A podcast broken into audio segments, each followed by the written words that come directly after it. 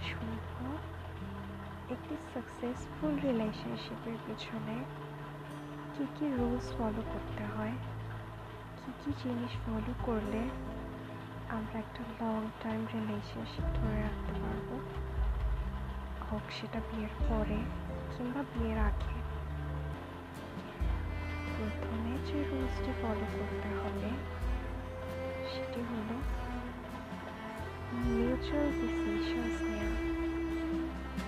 Mutual ডিসিশনসের মানে এই নয় যে আমরা একে অন্যের দাসত্ব করব।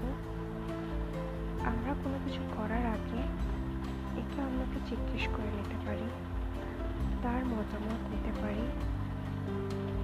এটা দুজনের বেলায় হবে, এতে করে পরস্পরের ভিতরে একটা আন্তরিকতা বাড়ে রিলেশনশিপ অনেক ভালোভাবে টিকে থাকে। নাম্বারে যে রুলসটি ফলো করতে হবে, সেটা হচ্ছে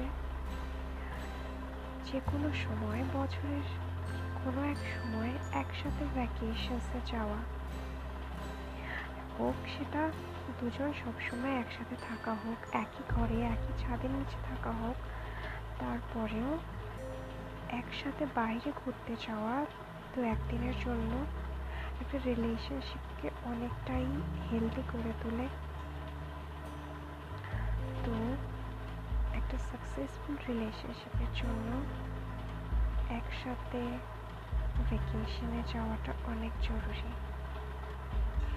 তারপরে যে রুলসটি ফলো করতে হবে, সেটি হলো একে অন্যের বেস্ট ফ্রেন্ড হওয়া।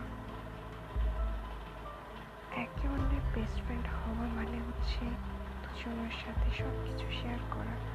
হ্যাঁ আপনার আলাদা ফ্রেন্ড থাকতে পারে বাট আপনি অন্য মানুষকে যখন অন্য আপনাদের দুজনের কথা শেয়ার করবেন, তার থেকে ভালো হয় নিজেদের কথা নিজেদের মাঝে শেয়ার করা। আপনি যদি আপনার পার্টনারের বেস্ট ফ্রেন্ড হতে পারেন, তাহলে সেই সম্পর্ক অনেক দিন ধরে টিকে থাকবে। চার নম্বরে যে রোজটি ফলো করতে হবে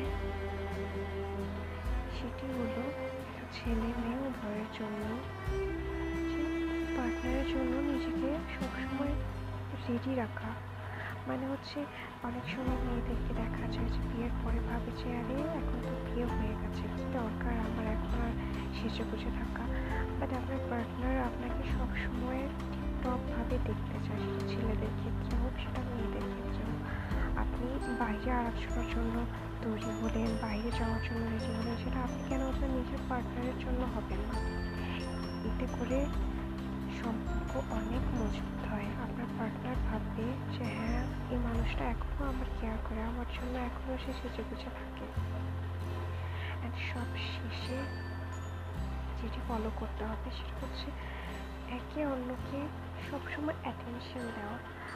সম্পর্ক যখন পুরনো হয়ে যায়, তখন ওই অ্যাটেনশনটা দেওয়া হয় না।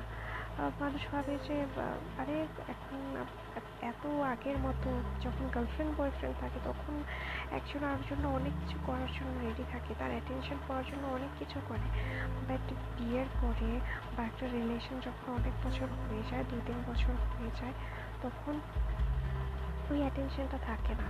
আর এতে করে সম্পর্কগুলো ভেঙে যায়। তো এই জিনিসটা সবসময় মাথায় রাখতে হবে যেন সবসময় একে অন্যকে পর্যাপ্ত পরিমাণে অ্যাটেনশন দেওয়া হয়।